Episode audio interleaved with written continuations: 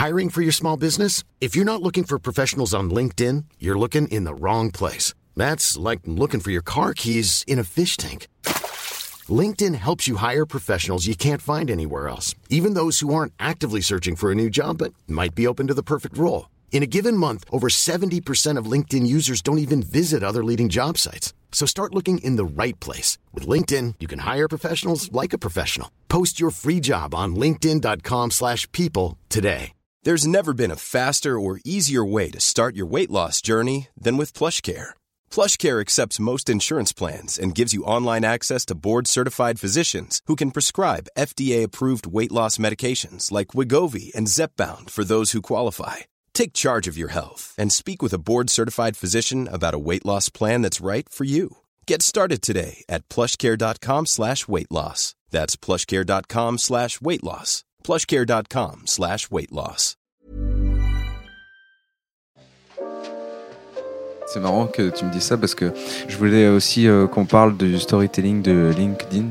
Ah Forcément, puisque euh, après toutes ces vannes sur la Suisse euh, que t'enchaînes, euh, qui fait à peu près, je pense, la moitié de ton passage, j'ai pas compté, mais ça, ça doit être ça. Ouais, je pense que ça fait euh, ouais, 40%, un truc comme ça. ouais. Et après, t'as tout un truc où euh, t'expliques que t'as pas besoin de chercher du travail, mais que pour le plaisir, euh, tu réponds à des annonces sur LinkedIn pour voir jusqu'où les gens vont. Alors, bah, la première question que j'ai envie de te poser, je fais, tu l'as déjà fait vraiment? Bah, honnêtement, ouais. En fait, le truc, c'est que. Si vous êtes tombé sur un passage d'un humoriste sur scène au Festival de Montreux, vous êtes déjà peut-être demandé comment il a écrit son texte, enfin surtout qu'est-ce qui lui en a donné l'idée. Du coup, avec le Montreux Comedy Festival, on a créé Yellow Mike, un podcast qui retrace l'histoire derrière une bonne vanne et comment elle a évolué pour arriver jusqu'en Suisse et faire rire des gens. Je m'appelle Félix, vous écoutez la deuxième saison de Yellow Mike. Aujourd'hui, je reçois Warini Chen.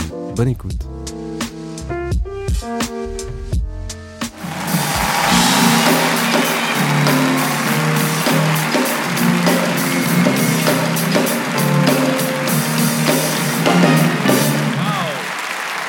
Merci, bonsoir Montreux, est-ce que ça va? Très très cool. Euh, je me présente, je m'appelle Henri Michel. Moi je suis nouveau en Suisse, euh, j'habite ici depuis trois ans et je découvre encore le pays. Et, euh, avant de venir, on m'a dit tu vas voir quand tu vas arriver en Suisse, les Suisses ils sont très cool, très calmes, très gentils. Et c'est vrai, sauf dans une seule situation, quand vous gagnez contre la France. J'ai pas reconnu la Suisse, euh, des gens dehors en train de klaxonner toute la nuit pour fêter un huitième de finale. Mais qui fête un huitième de finale? C'est que vraiment t'as pas confiance dans ton équipe, il fallait fêter tout de suite, quoi. Et je comprends pas cette haine que vous avez contre les Français. Alors je sais que quand l'équipe de France joue contre une équipe africaine, euh, il y a un passé colonial, il y a des sujets chauds sur l'immigration, donc il y a une petite tension. Mais vous, euh, la France, qu'est-ce qu'elle vous a fait? Même en immigration, vous avez le meilleur de l'immigration. Ils viennent travailler ici en journée et le soir, ils rentrent dans leur pays, quoi.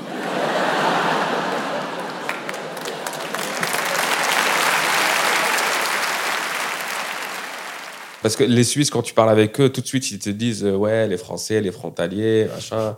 Et en fait, la- la- le premier truc, c'était de dire mais pourquoi vous vous plaignez de ça alors que vous avez la meilleure version, ils viennent travailler, ils repartent, quoi. Ouais. Parce que la vie ici, elle est intéressante. Si tu regardes, euh, tu sais, la vie à Genève Ouais, ou en ouais. Suisse, elle est intéressante. Donc, idéalement, tu voudrais habiter ici et travailler en France. Sauf que financièrement, c'est pas intéressant. Mais, euh, mais pour l'artistique, c'est malheureusement ce que font beaucoup de choses, euh, beaucoup de gens. exemple, Charles, euh, Cominec, Charles Nouveau, Alexandre Cominec, Jusqu'à un moment où tu repars là-bas. Donc, euh, Ouais, parce que t'as habité ici. T'habites ici en fait. J'habite Ouais, ici, ouais, à Genève, en- presque à temps partiel parce que je suis souvent à Paris pour les shows. Mais, euh, mais sinon, elle, euh, en gros, je fais 50-50. Quoi. Genre, euh, début de semaine, je suis là, les week-ends, je suis à Paris. T'as une vanne là-dessus d'ailleurs. Exactement. Qu'on va entendre maintenant. Bah, par exemple, ça dépend. Du coup, moi, euh, j'habite ici, euh, à Genève, mais, mais je travaille toujours en France. Je suis le seul qui fait ça. Le fisc m'appelle Sugar Daddy. C'est ça aussi, parce que tu t'es pas venu en Suisse pour faire du stand-up. Enfin, je veux dire, personne fait ce move-là. moi, moi ma- mes moves, ils sont jamais euh, clairs. C'est-à-dire que euh, j'ai commencé au Canada et quand ça a commencé à prendre, je suis parti en France, j'ai repassé tout de, de zéro. Après, en France, pareil, je fais une émission, ça commence à avoir des C'était laquelle, Jamel? C'était Jamel, ouais. Jamel, à l'époque, quand tu faisais une émission qui marchait, ça te remplissait ta salle pendant trois mois. Ouais. Et, euh, et à ce moment-là, je pars aux États-Unis. C'est vraiment euh, dès que ça marche, je me barre. Quoi. J'ai l'impression, j'aime bien le, Là, t'habites en Suisse. le- Là, je suis en Suisse. Voilà. Dès que ça marche, je pars, euh, je sais pas où, au Dès que je voilà, dès que je commence à faire des grosses salles, je dis ah, faut que je parte au Burkina Faso là. Faut un challenge. J'essaie de comprendre plein de choses sur vous. Par exemple, il y a un truc que je comprends pas. Parfois, ici, tu es à une intersection et le feu est rouge, mais sur les quatre coins de l'intersection. Et ça dure genre trois minutes. Et personne ne traverse. Moi, je pense que c'est un piège de l'immigration pour savoir qui est suisse et qui ne l'est pas. Je pense si tu traverses, ils peuvent te le reprocher le jour de la naturalisation. Ils vont dire euh, On t'a vu le 29 septembre euh, T'es pas un des nôtres. euh. Retourne à Annemasse. Et euh, je suis content de t'avoir sur ce podcast parce que il y a plein de Français, tu vois, qui viennent, ou même des Suisses qui viennent, et, euh, et souvent il y a une vanne sur la Suisse pour euh, sympathiser avec la salle de Montreux parce que tu joues en Suisse et tout, etc. Ouais. Mais j'ai jamais vu autant de vannes sur les Suisses d'un coup, tu vois. Normalement, c'est juste une vanne et ensuite un petit pirouette qui permet de passer à une prémisse, mais tu vois, genre là, c'est vraiment. euh, Moi, j'ai vraiment eu limite le problème inverse, c'est que j'avais tout un passage sur la Suisse. Ouais. J'ai longuement hésité sur est-ce que je fais genre tout sur la Suisse ou est-ce que je vais juste, tu vois, quelques vannes. Mais, mais, mais je trouvais que c'était important de faire euh, un peu de matière sur la Suisse, vu que ça se passait ici et que euh, voilà, j'ai vécu ici. Ça me faisait euh, bizarre de venir et parler que de sujets qui ne les concernent pas ou même, tu vois, qui, de pas adresser le truc. Dans certaines régions, vous demandez aux gens d'apprendre le suisse allemand. Pourquoi? Personne ne comprend le suisse allemand. Même eux, ils comprennent pas, ils font semblant, c'est sûr. Juste pour énerver les francophones. La première fois que j'ai entendu ça, j'étais euh, j'ai mis la radio dans la voiture et je mets, je mets la radio et j'entends. Je dis, est-ce qu'elle est sur la bonne fréquence? Faut que je cherche encore. Je vais à Berne, je m'attable euh, dans un café, le serveur il vient, il parle en suisse allemand. Déjà ça m'énerve. Donc je demande le menu, il me ramène le menu, c'est écrit en suisse allemand. Il n'y a pas de photo, il n'y a pas d'anglais. Alors moi ça me frustre, je fais. Oh. Il m'a ramené un jus de banane.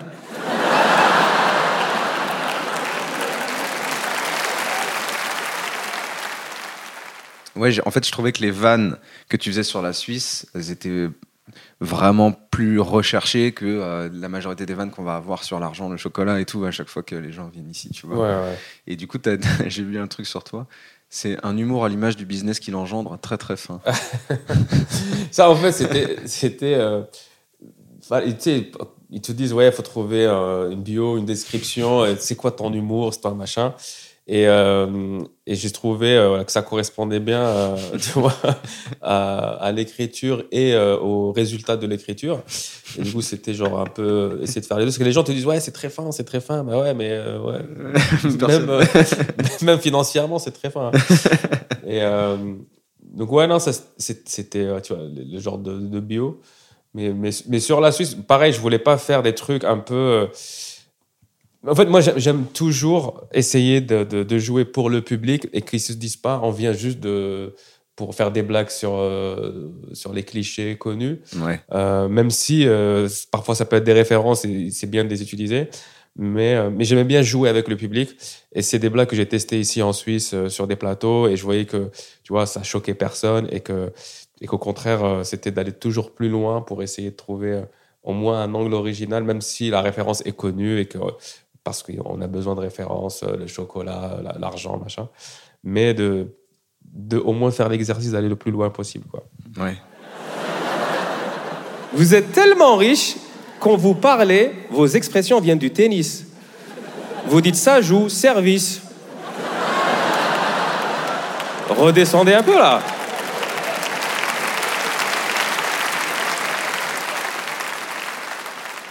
Il y a pas mal d'artistes que je connais pas, dont toi on se connaissait pas, tu vois, Ouais. avant de venir au festival. Et j'avais envoyé un message à Thomas Wiesel pour que, me dire un peu ce qu'il pensait des gens et tout. Et euh, genre, Il- m'a dit sur toi, J'ai pas le temps. parcours atypique. Parcours atypique de vie. Et euh, du coup, je me demandais ce que c'était. Et c'est parce que tu as un doctorat en ingénierie télécom. Oh là, mec. euh, c'est. Non, j'ai vraiment commencé. Moi, j'ai pas fait, tu vois, le, le, parcours euh, de Ah, je m'ennuie au travail et je dois faire autre chose. J'ai un burn-out. Honnêtement, moi, je m'éclatais vraiment au travail. J'aimais ce que je faisais. C'est juste que j'avais toujours eu cette envie de faire, euh, euh, d'explorer le monde artistique. Et, et, en fait, c'est arrivé à un moment où j'ai dit, il faut vraiment que je fasse le test maintenant, sinon je vais, je vais jamais le faire et je vais avoir le regret toute ma vie. Et, et, j'ai fait cette bascule-là. Et les études, c'était, tu sais, mes deux parents étaient profs, ils ont tout le temps été orientés sur faut faire des études le plus possible, le plus loin possible. Et, et je le regrette pas, tu vois, ça, ça m'a donné c'est ça construit aussi ma façon d'écrire, ma façon de, de, voir les choses. Le fait d'avoir travaillé dans le monde euh, industriel, euh, tu sais, ça permet aussi d'avoir une vision différente que de tout de suite rentrer dans, dans, un milieu artistique dès le jeune âge et, et faire euh, le conservatoire, tout ça. Enfin, je pense que ça aussi c'est intéressant, mais moi j'ai pas eu ce parcours-là. Moi, c'était, vraiment... c'était quoi le métier que tu faisais pour que tu le kiffes autant? Non, C'est pas que je kiffais, genre, euh, mais genre, j'avais pas ce problème de burn-out, quoi. j'étais, euh, en fait, j'étais, moi j'ai fait ingénieur télécom. J'étais, j'ai commencé ingénieur, après j'étais chef de projet, après, enfin, plus tu avances, plus tu as plus de responsabilités. Et, euh, et l'avantage que j'avais dans et ce que j'aimais dans ce taf, c'est que je bougeais beaucoup. Euh, ah, on avait des projets par pays et du coup tu partais dans un pays, tu faisais 6-7 mois là-bas euh, jusqu'à ce que le projet se, termine. Après on partait dans un autre pays et, euh, et ça j'adorais. Sur le terrain, c'est le voyage, le machin. Et, et, c'était cool, tu vois. J'étais, mais il y avait cette envie de je veux faire le test au moins et dire voilà, au moins je l'ai testé, je reviens au télécom et, euh, et après, bon, ça, ça, c'était cool, ça marchait bien. J'ai longtemps fait les deux, euh, jusqu'au jour où j'arrivais pas à faire les deux, euh, télécom et, et stand-up. Et euh, voilà. Donc, euh, Après, ce qui est cool aussi, c'est quand tu fais du stand-up, euh, vu qu'à peu près dans tous les pays où tu vas, il y a potentiellement des comédie clubs. Ouais. bah mine de rien, c'est aussi un lien social. Tu arrives dans un endroit, tu connais personne. D'un coup, tu montes sur scène, tu fais deux trois vannes que tu connais un peu, et puis tu, tu, discutes avec les gens. Tu pars dans un autre pays, tu refais la même chose, etc. Honnêtement, c'est vraiment ça. Après, quand je partais même en visite genre touristique, je cherche toujours le comédie club, open mic, machin. Et c'est vrai que c'est en fait, c'est la façon la plus simple de s'introduire à un groupe de personnes. Tu arrives, tu racontes euh, pendant 10 minutes euh, voilà, euh, un résumé de ta life. Et derrière, les gens ont l'impression de te connaître. Donc, c'est vraiment. donc, tu as des potes, tu as des gens qui t'invitent. Et, c'est vrai que ouais, ça te facilite beaucoup le lien social. Et, si en plus. Enfin, tu es quelqu'un qui, voilà, comme moi, qui adore les cultures, j'aime, j'aime m'intéresser aux cultures, et au pays où je, je vais, bah, c'est juste euh, du bénéf quoi. Ouais ouais non je, je, vois très bien. Je voulais aussi euh, qu'on parle du storytelling de LinkedIn. Ah. Forcément puisque euh, après toutes ces vannes sur la Suisse que t'enchaînes, euh, qui fait à peu près, je pense, la moitié de ton passage, j'ai pas compté, mais ça, doit être ça. Ouais, je pense que ça fait euh, ouais, 40%, un truc comme ça. Et après, t'as tout un truc où euh, t'expliques que t'as pas besoin de chercher du travail, mais que pour le plaisir, tu réponds à des annonces sur LinkedIn pour voir jusqu'où les gens vont. Alors, bah, la première question que j'ai envie de te poser, je fais, tu l'as déjà fait vraiment? Et du coup, quand je suis en Suisse, j'ai beaucoup de temps libre et euh, j'ai développé des jeux pour m'occuper. J'ai un jeu très cool que je vais partager avec vous. Euh, mon jeu est très simple. Euh, en fait, je vais sur LinkedIn et je postule à des postes que j'ai pas envie d'avoir. Juste pour faire les entretiens et m'amuser. Parce qu'en fait, quand tu t'en fous du poste, tu peux dire ce que tu veux. Du coup, c'est moi qui prends le contrôle de l'entretien et et j'ai fait tellement d'entretiens, j'ai réponse à tout, même les questions les plus complexes. Euh, une des questions les plus compliquées dans un entretien, c'est quand ils te disent euh, quelles sont vos prétentions salariales? Euh, on ne sait jamais quoi répondre. J'ai trouvé la meilleure réponse. Maintenant, je dis, moi, je veux 10% de plus que vous. Et après, moi, je pose la question, vous êtes à combien en ce moment alors en général, ils répondent pas, et c'est là où j'enchaîne. Je dis voilà, j'ai fait une étude du marché, vous êtes dans les RH, vous devriez être en moyenne autour de 250 000 par an. C'est pas vrai. C'est beaucoup trop. C'est juste pour créer un doute en lui. Je veux qu'il se dise Ah bon, je dois être à 250 000 Le but du jeu, c'est qu'à la fin de l'entretien, lui aussi, il cherche du travail. C'est vraiment ça. C'est vraiment ça le but du jeu.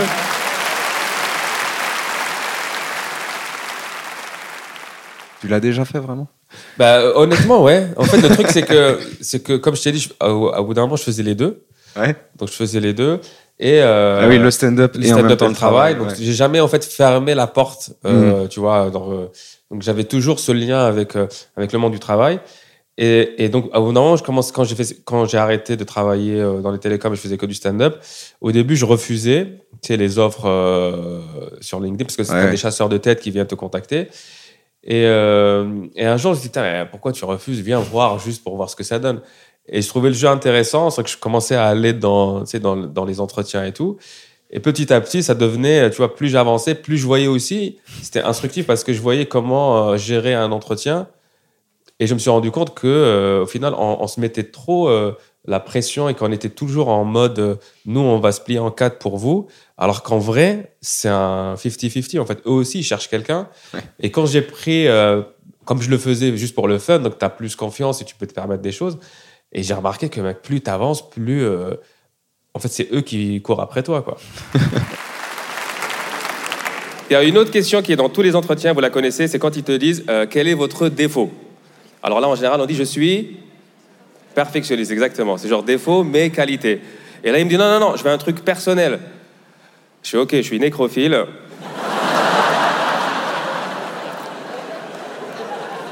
mais seulement en dehors des heures de travail. Ça, c'est. Ça, c'est mon côté perfectionniste sur le timing. En fait, moi, mon but, c'est de les perturber. Une fois, il y a un mec qui m'appelle, il me dit Bonjour monsieur. Je fais Non, moi, c'est madame. Et, et déjà, il fait Ah, pardon, je suis vraiment désolé. Et là, tu as une autoroute devant toi. Tu peux demander le salaire que tu veux, les vacances que tu veux. Il va pas oser dire non. Et je suis en train de pousser ce jeu plus loin. C'est maintenant, c'est plus je m'identifie comme il ou elle. Euh, moi, je l'applique au statut social. C'est-à-dire quand il me dit comment voulez-vous qu'on vous appelle, je dis euh, moi, je m'identifie comme un patron. Appelez-moi boss. Voilà, c'est comme ça que je me sens le plus à l'aise. C'est marrant, donc en fait, c'est pas une vanne à la base, et au fur et à mesure, tu l'as construit en disant, mais là, faut que je tire le fil de ce truc-là. Ouais, ouais. Et à quand est-ce que tu t'es dit, c'est un passage? Euh, En fait, c'était vraiment euh, parce que euh, les chasseurs de tête, en fait, ils sont. Au bout d'un moment, tu reconnais le- le- leur système. Et j'ai reconnu un peu le modèle. Je dis tiens, il y a quelque chose à faire parce qu'ils viennent tous avec la même chose. Ils t'envoient un bloc. Ils sont, ils ont même pas vu ton CV. Ils sont là. euh, On pense que vous êtes le meilleur candidat, machin, machin. Et tu vois qu'il y a un truc intéressant à jouer parce que tu sais qu'il sait pas et qu'il a dit ça juste euh, pour que tu répondes. Et, euh, et il y avait vraiment matière à, à jouer. Et il y avait une fois un gars avec qui j'ai vraiment fait le jeu et je trouvais que c'était marrant. C'est un mec qui, qui n'admettait pas ses erreurs. C'est-à-dire qu'on fait des entretiens, tu vois, enfin des, des échanges de mails. Et à un moment donné, par exemple, juste pour donner l'exemple, il, il, il me dit Tiens, je t'envoie ce document, euh, remplis-le et rem- euh, tu me le renvoies. Et en fait, il met pas la, la pièce euh, jointe. tu vois. Et donc, moi, je réponds juste Voilà, je pense que vous avez oublié la pièce jointe. Et au lieu de dire Oui, j'ai oublié, il fait Non, non, c'était un test pour voir. euh, ah, je fais putain. Je tiens vraiment le, le golden ticket. Et du coup, euh, c'est avec lui que j'ai commencé vraiment à faire plus de jeux, genre donner des salaires de ouf et tout. Et, euh, et c'est lui un peu qui m'a donné cette. euh, Vas-y, creuse, va au plus loin, parce qu'ils ont vraiment des personnages un peu, tu vois. euh, ils parlent de choses qu'ils connaissent pas, euh, tu vois, les phrases bateau, les. Ouais, bah, ouais, je vois bien. Non, mais c'est- et moi, j'ai fait beaucoup d'entretiens, même avant, parce que j'étais dans une boîte, euh, c'est ce qu'on appelait les SS2I, c'est des boîtes d'intérim qui te placent dans, Ouais, chez des clients euh, grands comptes et tout. Et en fait, c'est très marrant parce qu'au début, quand eux, ils te recrutent, ils essaient de te rabaisser pour te prendre le plus bas possible. Donc, ils sont là, ouais, mais ça, c'est pas intéressant, ça a beaucoup d'expérience. Et après, la même personne doit te vendre au client et et tu sais, il te survend. Et là, mais oui, il a beaucoup d'expérience. euh. Je dis, mais attends, tu parles de la même personne, c'était moi hein, depuis tout à l'heure. Donc, tu sais, le monde du travail, il est déjà assez marrant comme ça. Et le fait d'avoir vécu ça, je voulais juste, tu vois, l'utiliser dans mon, dans mon sketch. Quoi. Mais j'ai remarqué, plus tu les repousses, plus ils sont intéressés. Une fois, il y a une boîte qui m'appelle de Zurich, qui me disent voilà, on a aimé votre CV, on aimerait passer à l'étape suivante et faire un entretien en face à face. Quand est-ce que vous pouvez venir à Zurich? Euh, Je dis euh, moi, je viens pas. je suis à Genève, je suis dispo. Tu viens quand tu veux. Et là, il me dit, OK, dans ce cas-là, on fait sur Zoom. Je fais, OK, on fait sur Zoom, mais je veux jouer encore, donc je me connecte, mais j'allume pas ma caméra. Et je veux voir combien de temps je peux tenir sur la caméra. Et au bout de 5 minutes, il me dit Excusez-moi, vous avez un problème avec euh, votre ordinateur? Je fais euh, Non, pourquoi? Il me dit Parce qu'il n'y a pas la caméra. Je fais euh, Tu veux la caméra? Tu veux me voir? Ok. Donc je mets la caméra, mais exprès, je la cadre ici. Et je me dis Avec tout ça, ils vont refuser. Mais avec tout ça, ils m'ont proposé le poste. Et moi, je voulais pas le poste parce que j'avais euh, terminé mon jeu. Euh, du coup, je reçois l'offre, je dis voilà, merci beaucoup pour votre offre. Euh, si vous n'avez pas une réponse de ma part dans les deux semaines qui suivent,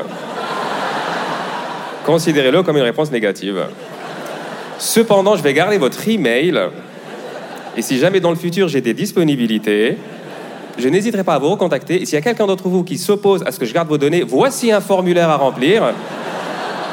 Et là, je mets un lien vers mes vidéos YouTube et c'est comme ça que j'augmente mes vues. Voilà. Merci beaucoup. C'était Warren Michel ce que je raconte est vrai. Après, il y a quelques exagérations, mais, euh, mais euh, l'histoire de Zurich, c'est vrai. Euh... C'est vrai, t'as as vraiment envoyé des messages aux gens pour leur ouais, dire. Ouais, il m'a dit, il faut venir à Zurich. Je dis non, je viens pas. Et après, je me suis dit, pourquoi je viendrais pas mort de rire quand on voit le truc. Tu te dis, putain, Non, mais, mais en vrai, au début, tu, tu penses que ça va. Mais, euh, mais c'est logique, en fait. pourquoi nous, c'est toi qui cherches un travail, lui aussi cherche quelqu'un, pourquoi ce serait que toi qui serait prêt à partir n'importe où et machin. En vrai, ça m'a juste ouvert les yeux sur le. Ben non, en fait, j'ai pas. Et j'ai même, et ça, je l'ai pas fait dans, dans le sketch parce qu'on a que 7 minutes, mais, mais euh, tu sais, quand tu quand arrives à un entretien et ils essaient de voir si tu es le bon candidat et tout. Et moi, je commençais vraiment à, à, le faire la même chose avec eux pour voir si c'est la bonne boîte. et tu sais, je leur sors leurs concurrents et dire ouais, j'hésite entre vous et machin. Et ça, ça les énerve. tu vois? Parce que du coup, je commence à. Et la dernière en date que j'ai fait, c'était avec Airbus il commençait à se la raconter. Nous, on a genre un système de trois interviews, machin et tout. Et, j'ai glissé doucement dans l'interview. Euh, ouais, euh, j'ai vu le dernier crash et tout, de Airbus. Et tu sais, le mec, il est devenu. ouais, non, mais on travaille là-dessus, c'est un système. en fait, ça permet juste de les, tu sais, les remettre un peu euh, sur arrête de te la raconter parce que vous aussi, vous galérez. Et, et voilà, viens, on se parle voilà, d'égal à égal. Je trouve ça trop bien. Mais du coup, on est d'accord que tu divises ton salaire par quatre, en fait en faisant du stand-up plutôt que. Stand-up Ah non, mais. Euh... plutôt que d'être ingénieur télécom. Ah ouais, ouais, non, mais euh, non seulement c'est un salaire déjà, euh, quand tu es euh, dans les télécoms, donc ça revient tous les mois, c'est génial. alors que le stand-up, c'est un jour oui, un jour non. Mais, mais en fait, moi, comme j'avais fait les deux. tu vois, pendant un moment, j'ai pas fait, allez, j'arrête tout, je, je fais du stand-up, je vais dans le vide et j'ai essayé de gérer au mieux, tu vois, de pas, ouais euh, mais c'est sûr que c'est pas les mêmes revenus. Euh, après, le, stand-up, parfois, tu peux avoir, tu vois, euh, une captation, j'en sais rien, un deal avec une, une prod ou j'en sais rien. Oui, en fait, c'est très aléatoire. Côté un peu plus casino, un peu. Ouais. tu peux rien gagner et d'un coup gagner beaucoup. C'est exactement ça. C'est que tu si tu regardes sur une, voilà, sur une durée de après, on a tous l'espoir d'un jour vendre le deal à Netflix euh, 400 millions. Et, euh, enfin, ouais. mais, euh, mais bon. On n'est pas tous Eddie Murphy. Pour l'instant, pour l'instant, moi, je me base beaucoup sur ça, tu vois. dans, mes, dans mes projections financières, j'ai une petite case comme ça, genre dans 5-10 ans, avec un gros deal, euh, tu vois, à la Dave Chappelle, et, qui rattraperait tout, toutes les années de galère d'avant. Sauf que voilà. On attend. Et euh, moi, j'aime. Euh, attends, je voulais. De quoi je voulais reparler? J'aime beaucoup l'idée. Euh, j'adore le. Parce que j'en ai jamais parlé avec personne.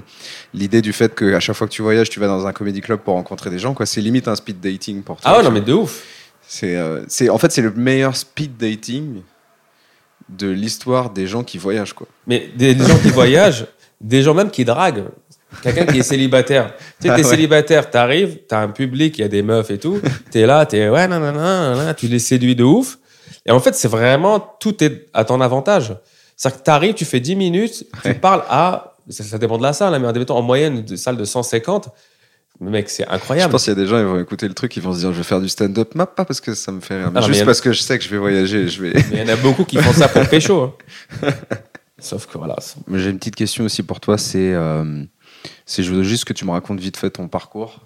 Ouais. Tout simplement, parce que ça m'intéresse. Je me dis peut-être qu'il y a un truc. Euh, euh, alors, parcours, moi j'ai commencé à Montréal. Euh, j'ai euh, j'ai fait l'école de l'humour, mais en fait j'ai fait les cours du soir parce que ça cette école était tellement.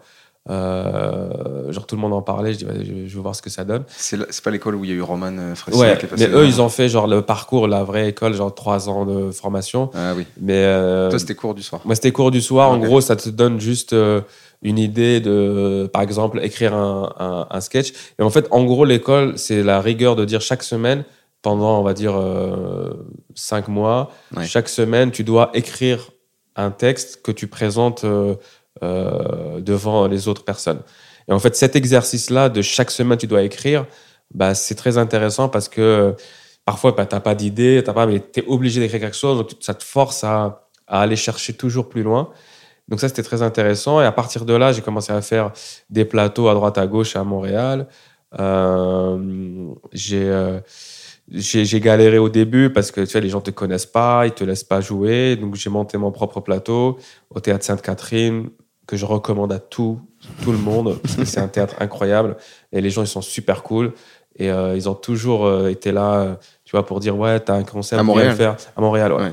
Et, euh, et c'est une équipe incroyable. Donc j'ai fait de l'impro là-bas et après on a, j'ai fait quelques plateaux. Et petit à petit, j'ai commencé à avoir plus de temps de jeu sur les autres plateaux. Et, euh, et à un moment donné, ouais, je, je À un moment commençais donné, à ça avoir... a marché. Ça a marché. J'ai dit, ouais, faut, je, faut que je me barre. Euh, et du coup, du coup, je suis parti. Je suis parti à Paris. Euh, j'ai fait le Jamel Comedy Club, euh, mais pareil, ça a pris un peu de temps parce que tu as la Deb Jam, tu as les machins, donc ça a pris un peu de temps. Et, euh, et quand le passage du Jamel est sorti, il y avait, à l'époque, tu vois, ça avait une influence, donc ça permettait de remplir les salles. Donc voilà, c'était cool. Euh, mais après, je suis reparti aux États-Unis. donc je l'ai fait en anglais et, euh, et j'ai fait des soirées en français là-bas, c'était super cool. Et après, t'es reparti à Genève. Et après, je suis Mais reparti. pourquoi à Genève. Genève? Parce qu'il y a eu Trump et je, suis, je me suis barré. Non, non, non. Euh, parce que j'ai toujours gardé un lien avec Paris. En fait, j'ai jamais vraiment quitté Paris à 100%. C'est-à-dire que même quand j'étais à Montréal ou quand j'étais aux États-Unis, j'avais toujours, de temps en temps, je revenais à Paris. Et je trouvais que Genève, c'était un bon compromis pour être pas loin. Hmm. Mais euh, il y a un plan pour partir. euh, Enfin, l'idée, c'est de partir euh, rester sur Paris. Mais pour l'instant, je suis toujours à Genève. euh, Ah, tu veux quitter une vie cool de Genève pour aller Ouais, mais c'est pour ça que à je, je traîne des pieds, quoi. Pour- mais Pa- Paris, il est incroyable pour le travail. C'est-à-dire que tu peux jouer tout- tous les Ouais, soirs et tout. C'est, c'est, y a, je pense qu'il n'y a aucune ville comme ça, Francophone, francophone. ouais. Mais euh, Et donc le stand-up que toi tu fais et que tu as développé au fur et à mesure de ces années, au final, il est très euh, stand-up. T'as pas envie d'artifice, t'as pas, tu joues pas vraiment de personnage, tu joues pas vraiment de, tu vois? euh, j'ai un- sur mon spectacle, j'ai un instrument. Euh, Ah, c'est quoi? c'est, un, c'est une basse africaine Ok. qui s'appelle Gombri. Et, euh, et, euh, mais ça, je le garde principalement pour le spectacle. euh, parce que j'aime bien que les gens viennent découvrir euh, autre chose. Euh, mais euh, ouais, enfin, je- je, après, je je sais pas faire, tu vois, les, les personnages euh, un peu, tu vois, très développés ou dans le contexte de l'impro, j'arrive à le faire, mais dans le contexte du stand-up, je suis resté avec mon personnage un peu qui raconte des histoires inspirées de la vie réelle. Mais mais dans l'impro, quoi. Ouais, c'est plus ça. Et, le fait d'avoir voyagé, ça m'a forcé aussi de d'essayer toujours de, de trouver des angles qui, que je peux réutiliser dans un autre euh, Ouais. Euh, et du coup, bah, du coup, tu vas vers les choses les plus euh, basiques, euh, relations hommes-femmes, euh, le travail, machin. Ouais, pouvoir comparer, pareil, pour ouais. pouvoir mettre le point sur ce qui est un peu absurde et ce qui est plus trop vu par la culture. Ouais, et parce que l'actu, ne, ne- malheureusement, voilà, ne marche pas partout. Ouais. Donc je fais aussi beaucoup d'actu, mais dans chaque pays. Par exemple, quand je fais la France, c'est là où j'ai le plus de facilité à parler d'actu. Mais quand j'étais aux États-Unis, je parlais de Trump, voilà, de, des élections. Mais il y, a des y a des blagues que tu peux parfois ramener, mais d'autres qui marchent pas parce qu'il faut Ouais. vraiment connaître, euh, euh, tu vois, euh, le maire de New York, le machin. Et ici, même si tu connais, en fait, c'est très loin pour avoir la référence, le scandale ou le machin. Ouais. Donc c'est c'est c'est compliqué de faire un truc d'actu qui marche partout, quoi. Ouais, normal. Bah écoute, merci. Hein. euh, J'ai Ouais, rien de plus à dire, mais c'est juste que euh, je trouve ça super. J'ai juste un, un dernier truc à, à te demander, c'est que euh, j'aime bien finir les podcasts avec un artiste euh, sur scène en audio qui serait choisi par l'invité, donc que tu choisirais toi. C'est pas forcément une pub ou quoi, c'est quelqu'un que soit que t'aimes, un passage que t'aimes, quelqu'un que t'aimes, peu importe. Ah, c'est très compliqué hein, parce que moi, vraiment, j'aime beaucoup de personnes. Est-ce que c'est récent passage ou euh, Ça peut être un passage de cette année. hein. Ça De cette année un- Ouais, ouais. Je pense que si on va sur cette année, euh, j'aimerais vraiment passer sur Thomas Wiesel parce que cette année, il a fait un passage euh, test. Et, euh, et je trouve ça tellement fort de d'écrire euh, et de le tester à Montreux. et en plus, c'est euh, iconique pour moi. Montreux, c'est un peu euh, la Suisse et c'est. Thomas Wiesel. Euh, après, j'aurais pu choisir euh, plein d'autres artistes, donc c'est pas, j'ai pas que les autres se vexent. Non, mais Thomas, c'est intéressant, c'est vrai, parce qu'il avait ce truc où. euh, Mais cette année, ouais. Sur Jason Brokers, le gala Jason Brokers, qui était le gala stand-up où tout le monde venait avec du matériel euh, maîtrisé, euh, lui a accepté de faire un truc euh, qui a été écrit euh, la veille, quoi, ou en tout cas la semaine ouais. d'avant, euh, dans des conditions de réel de stand-up pour pouvoir montrer aussi au public qu'est-ce que c'est que de rôder quelque chose, qu'est-ce que Ouais, c'est que de rôder les vannes. Donc euh, il y avait ce, ce- tout, tout- tout un passage qu'il a fait là-dessus et qui est effectivement euh, pas mal. Et quand t'aimes bien le comedy club, c'est marrant de voir ça sur des grosses scènes qui sont Ben, pas bien sûr, et surtout qu'il a fait une blague que je trouve très intéressante, c'est qu'il dit d'habitude on teste dans les petits clubs et après on va dans les grands, et lui moi je fais l'inverse. Et en fait il a fait tout un truc. Mais l'avantage avec euh, Thomas Vizet, c'est que même quand il te parle d'un truc local suisse, il arrive à le rendre un peu international et que même si tu connais pas euh, Meudon ou j'en sais rien, enfin tu vois le, le Ouais. lieu dont il parle, tu comprends en fait la vanne sans connaître le lieu quoi. Et je trouvais ça fort et c'est euh, donc voilà, je pense que ça résumerait bien euh, Montreux de cette année pour moi. Ah, merci Warren. Merci. Bonsoir. En fait, ce qui s'est passé, je vous explique. Jason Brokers m'a appelé quand il a su qu'il avait son gala et il m'a dit j'aimerais transformer l'auditorium Stravinsky en comédie club. Et dans les comédie clubs, bah, il y a des humoristes qui viennent tester des blagues, donc je cherche quelqu'un qui viendrait tester des blagues dans mon gala. Tu veux que je fasse des blagues que j'ai jamais essayé devant 1800 personnes, filmées pour des millions d'autres personnes? En fait, tu cherches quelqu'un qui veut saboter sa carrière. Je suis chaud, c'est quand? Donc voilà, j'ai euh, j'ai pris mes notes. Je vais, moi, je vais utiliser ce tabouret parce que il est sur scène depuis le début de la soirée, il sert pas à grand chose. Un peu comme l'orchestre.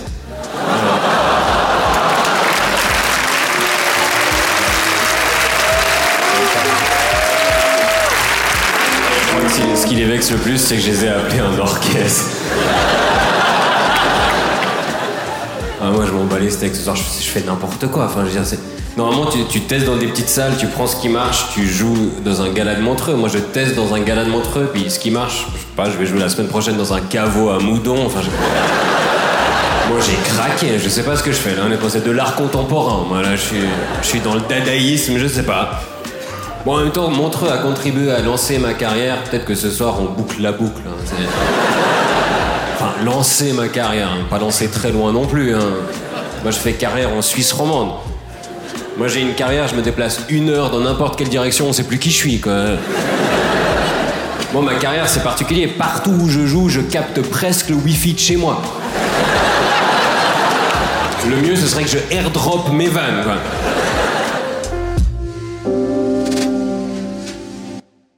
Merci beaucoup d'avoir écouté ce podcast jusqu'au bout. Si l'artiste que vous venez d'écouter vous a plu, sachez qu'il passe certainement sur scène euh, pas très loin de chez vous bientôt, donc euh, profitez-en pour aller le voir en vrai. C'est quand même vachement plus sympa que de l'écouter en podcast. Et moi, bah, je vous remercie vraiment pour votre fidélité, et puis je vous donne rendez-vous dans deux semaines avec un nouvel invité. Allez, bisous.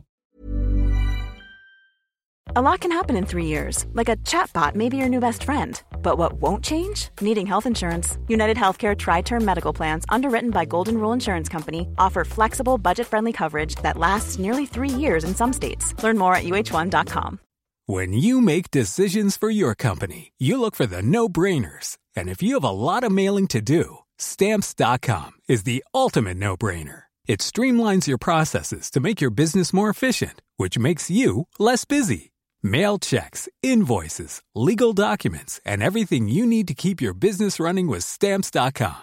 Seamlessly connect with every major marketplace and shopping cart. Schedule package pickups and see your cheapest and fastest shipping options from different carriers with rates up to 89% off USPS and UPS rates. And with the stamps.com mobile app, you can take care of mailing and shipping wherever you are. Make the same no-brainer decision as over 1 million other businesses with stamps.com. Sign up with code program for a 4-week trial plus free postage and a free digital scale. No long-term commitments or contracts. That's stamps.com. Code program.